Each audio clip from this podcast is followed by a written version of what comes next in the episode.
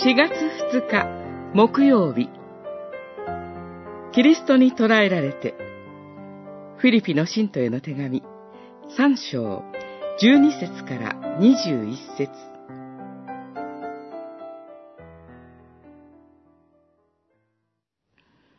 私はすでにそれを得たというわけではなく、すでに完全なものとなっているわけでもありません。何とかして捉えようと努めているのです。自分がキリストイエスに捉えられているからです。三章十二節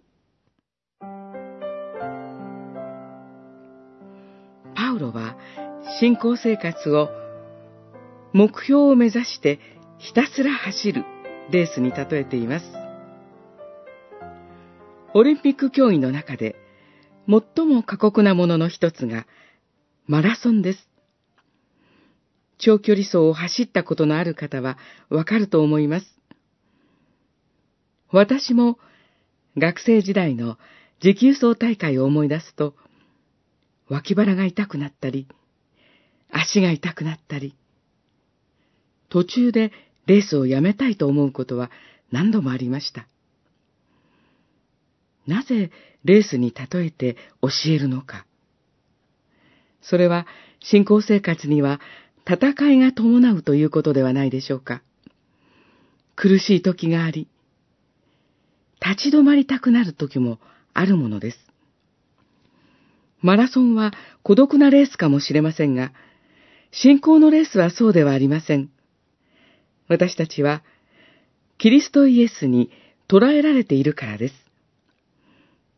パウロは、自分が迫害していたキリストが、実は逆に自分を捉えていてくださったことに気づいたのです。牢獄の中にいる今も、キリストがしっかりと自分を捉え、引っ張ってくださる。その確かな守りの中で、パウロは最後まで走り抜こうとしています。今日の道のりを進みましょう。私が捉えようとするより先に、キリストが私を捉えていてくださいます。